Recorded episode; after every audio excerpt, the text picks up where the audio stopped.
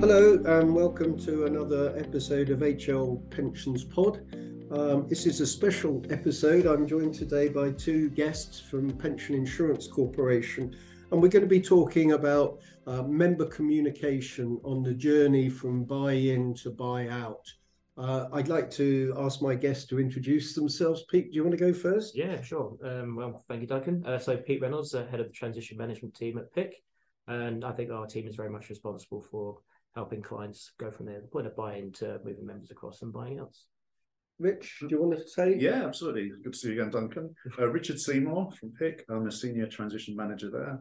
Uh, I work for P and I'm responsible for a team of people that manage these transitions from point of signing over through the end process of buyout administration with PIC and looking after those policyholders at the end of the day. And we worked together um, on a on a major scheme transfer a few years ago, and fortunately that went really smoothly. But as I said to the trustees at the time, time spent in member communication is rarely wasted. Mm. Um, now, once once a trustee has gone to full buy-in, yeah. um, Pete, what would you suggest is a is a good way, good communication plan to develop with your insurer? Uh, well, I think once you've gone to full buy-in, well, certainly from my experience, it's sitting down with your insurer to work up a a communications plan. Uh, what do we want to tell members? When do we want to what do we want to tell them? Uh, what some of the key things they might be concerned about. But having an agreed plan between the both of you is quite key. And certainly, I think the the first document that we always recommend is that trustee announcement to say that we have done a full buy-in, we've gone through a thorough process, uh, we've selected this insurer. Um, yeah. And often, I think, as you talked about before, yeah, most of us aren't household names. You know, for certainly for a lot of uh, lot of pension scheme members, um, and it's sort of get, starting to give them some reassurance about why this is a positive thing.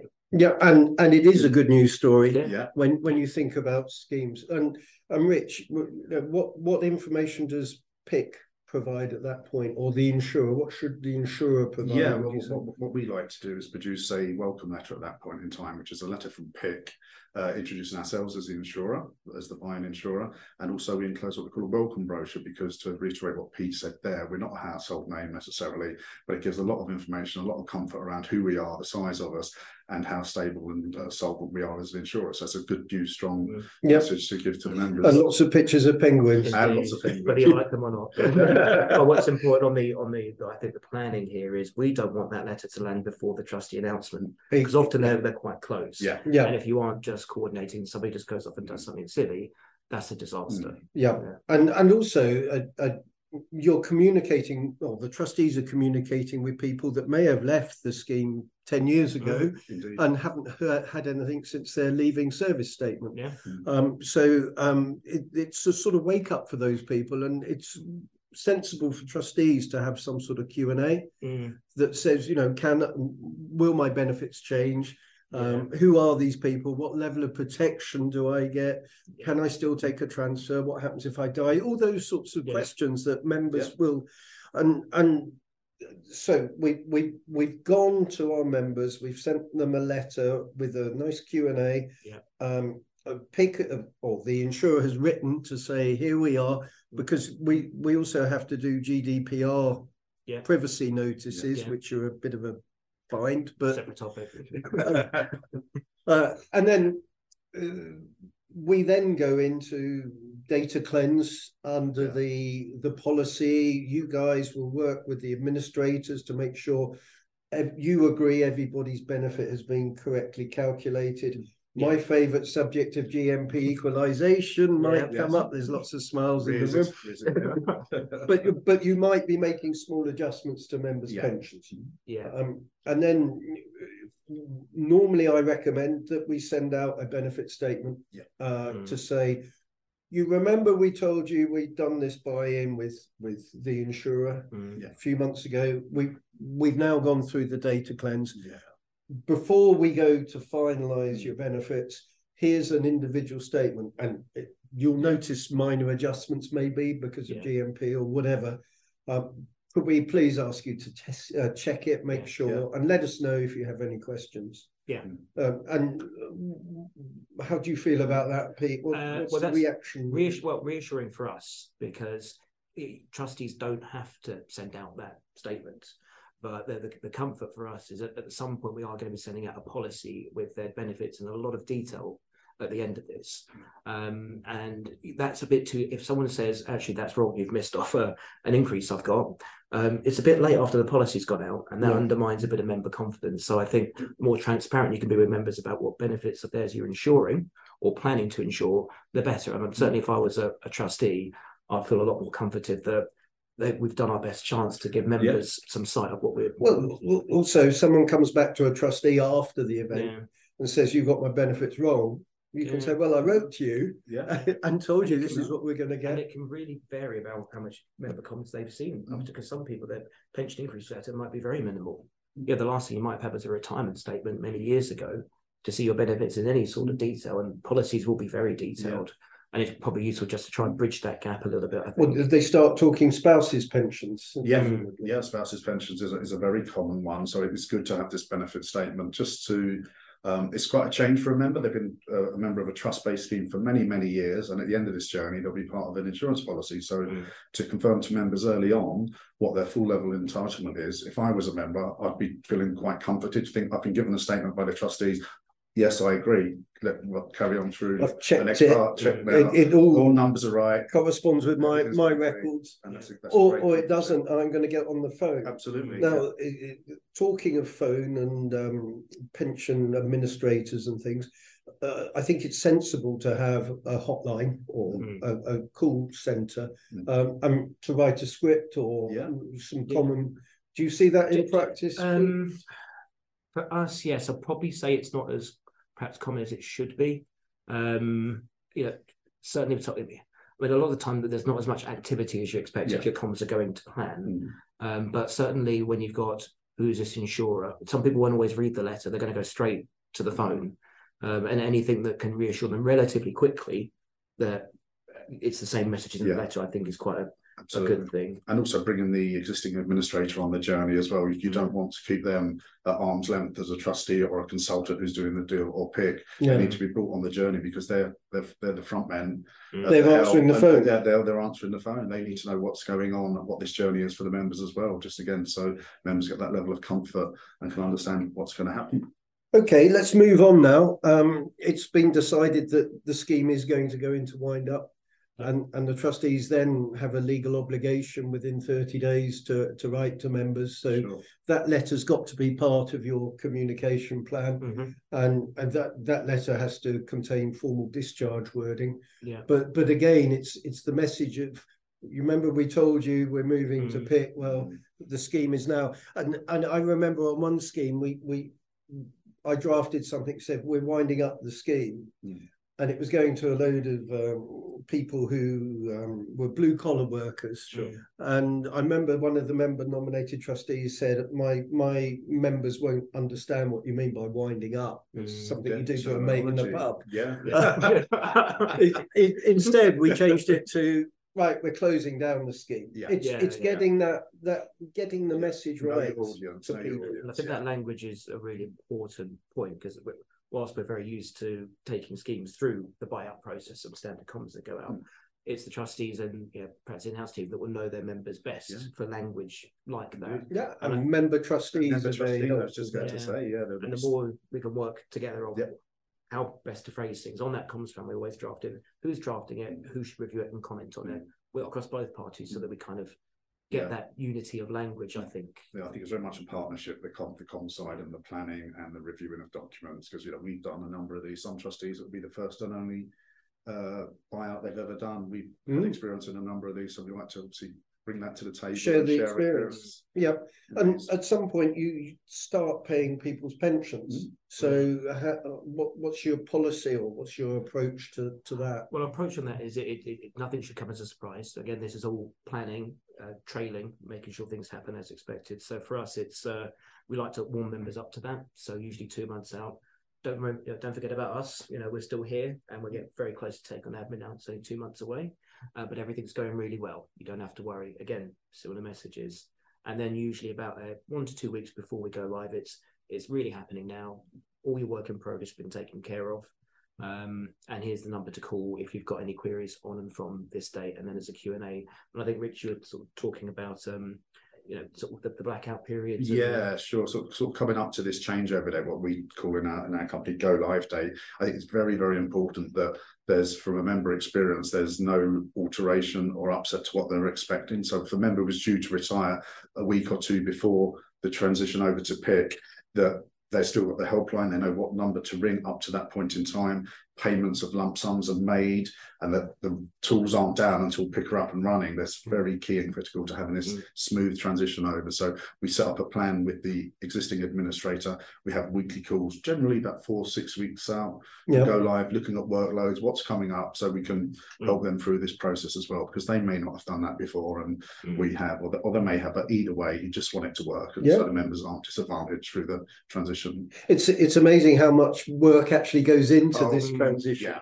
absolutely. Um, I, I thought you just write to someone saying you may notice that on your bank statement you get a pension. If we've made it look that easy, Duncan, I'm very pleased. it's all the hard work. and then um, you have your go live date. Yeah. Um, and that that's the date when from the trustees' point of view, they've handed all their members over yeah. to you. Yeah. They're no longer members of the scheme. They're now individual policyholders. Uh, they're, they're, probably still members at this point because they haven't got their policy yet. Probably a mm. separate conversation around deeds. But effectively, we're doing the admin. Everything's badged as badged as the insurers. Letters are from us. Pay slips are from us. Um, all the comms go to us now. So it's very much a full insurer service at that point. And then policies usually go out two to three months after we've taken over admin because the, the policies are very much drawn from the, the data on the system and then you need to sort of work through that in a quite detailed way to get the policies out. Great, and and we, I think that's that's been a useful high level overview of the, mm. the, the communication process, and and we trod a bit on the admin transfer process, but that's sure. that's that's that's great. Um, we talked a lot about trustees being involved in this communication mm. process. But some of my schemes have pensioner associations, uh, trade unions, and things like mm. that. What, what's your experience with that?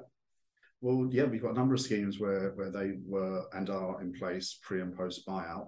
Uh, very much prior to buyout, the members are either part of these organisations have Christmas lunches, quarterly lunches. They may have magazines they issue periodically, and during this journey, they often ask people to contribute, either attend these meetings, particularly at the early stages if they have uh, gatherings to uh, represent the company, tell them what's going on, what we've just spoken about here on the comms plan. We can say in mm. person, see the white of their eyes, they can see us and ask us directly an opportunity for mm. Q and A to say, actually, how is this going to work? Will this affect me? Mm. Yes or no? Because no matter what you say on a letter, sometimes people still just want to hear mm. it from yeah. the horse's mouth, really. Yeah. So it's a really good opportunity for those. Um, and post buyout, these organisations often still exist because they've worked together for years. Yeah, they're with friends. Yeah, absolutely. So Christmas time and things like that, we still be asked sometimes to go along and talk mm. about PIC and present on PIC mm. and what we're doing as a company and yeah. any innovations that are going on and the like. So yeah, we'd really like to be part of any sort of And do you do you face any hostility from the pensioner association in that you know we we, we had a nice paternalistic employer scheme and now we're moving to a... you know what I'd probably say not so much. Sometimes they've got more grievances with the company than they have. Their former employer. Well, it's not it's not us making the decision. It's yeah, yeah. it's, it's the decisions like uh, been very much like the company slash trustee um, but I think by and large, they just, I think most of the ones we've had them in our offices before, just very grateful that you're engaging with them because often sometimes they find the trustee isn't engaging with them either. Yeah. Um, and these, they are important people because members think, do I need to be nervous or not? I'll check with Jeff and the Pension Association. Yeah. But if Jeff goes, don't worry, I've met them, it's fine. You know, I think that works really well. And then, you know, with with any scheme, you particularly if you start sending statements out, you you might get complaints come through. Mm-hmm. Uh, presumably, the complaints will go to the trustee, go mm. through the IDRP process. What happens if they're not resolved by your go live date, or do you require them all to be resolved? Uh, we like them to be signposted so we know what the detail is. Uh, but often these are going to be complaints dealt with by the trustee and their secretariat because they're under IDRP. You've got to go through a statutory process there. Um, we can still help with, you know, yeah, what's on the members' files, etc. But we'd expect those to be resolved by the trustee. Any complaint that comes into us directly that's not been continued, uh, we will go through our own complaints process. Is this something that we've done, or is this more actually this is probably a trustee answer? But I think on the statement point, you be like, if you follow the comms plan, there should be very little to complain about by your benefits at this point. It's it's all been it's come out of the woodwork before then. Yeah. exactly, which is why I think things like the statements and the Q and A's are really important to to flesh these out. Yeah, and then I find with some schemes because deferred members in particular have moved moved address, maybe even Yeah. left the country. Um, there will be people where communications has been returned address not not known at this address Mm. returned to sender. Uh, Rich, how how how does PIC, for instance, deal with with those people you've insured as part of the buy-in buy-out, but then you don't know how to contact them?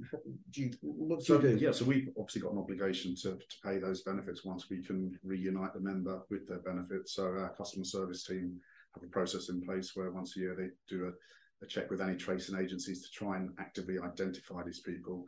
Not always successful, naturally. That's just the nature of the beast there. But Mm. where members do come forward, what we've done during this journey plan, we've obtained from the trustees any communications they've issued, obviously any that we've issued, and we keep a full library of documents. Yeah. So when we do trace a member that may have been uncon- uncon- uncontactable for say five, seven years, we've got a whole pack that we can send them so they can see what's gone on, why it's happened, and ultimately issue them with this policy confirming they're a policyholder at PIC and therefore deal with us thereafter and settle any benefits if it's, if it's deferred. Yep, yep. And then uh, final final question for me is sometimes uh, trustees put people into what we call suspended pensioner. Mhm. Uh, so they they may have got a, a something back from a bank saying uh, we've closed this account, and that tends to mean the the individual has died, Mhm. uh, but they haven't had any formal notification. Um, what's your policy for dealing with suspended pensioners? Pete? I mean, uh, for us, it's BAU. I mean, suspensions happen under insurance all the time. We will take over suspensions from the trustee in exactly the same way. The, I mean, when it's suspensions for that reason, it's, it's normally a number of months before you determine is there another beneficiary. So uh, we just treat that as a part of our normal process. We'll pick up whatever work the trustee's done so far, and then we'll finish off trying to determine is there any spouses benefit due and deal with the estate accordingly. It's probably largely routine because we're doing that all the time anyway. So Yeah. it really is just incremental for us. Yeah, and uh, the, the, no, I said it was a fine one. I lied uh, because because the, the, a really sensitive issue for trustees is also someone that's died, a member who's died during this process. Yeah. You've issued the benefit statement and then found out that they've died. Yeah. Um, I think from a trustee point of view, you want to take those people to one side, they're, they're survivors to one side and, and tailor communication for that Mm. purpose. Would you would you agree with that? Oh, absolutely. Yeah, no, they're, they're the, the most sensitive cases because you're, tr- you're trying to trace the people and who's entitled to the benefits. We deal with them separately. Our customer service team look after those uh, differently, and we do active tracing on those because we know there's a benefit there that Yeah. needs to be paid. We see where the trustees got to with the death process or their administrators, and they're dealt with specially as part of the handover plan, which I was referring to earlier on Yeah. the go live. We'd like to highlight those separately. with sensitivity. Se- yeah, absolute yeah. sensitivity. Good. Well, I think I, I've learned a lot today. Uh, it shows how complicated the the subject is, how much work goes on behind the scenes that I didn't know about. Uh, but also, I think it reinforces the point I made at the start. Mhm. Communication with members as part of this journey is really very important. Hundred percent. Yeah. Yeah. Well, thank you to my guests for joining us today. You are our first. Uh, yes. Thank you, Uh, and and um, I, I'm I'm very grateful. So um, thank you. Thank you. Thank you you. very much. That completes our HL Pension podcast series for 2022. Uh, please join us in the new year 2023 when we're going to do a, a special podcast when we're going to uh, get our crystal ball out and see what we think is in the pipeline for, for the coming 12 months. Happy Christmas, everyone, and see you in the new year.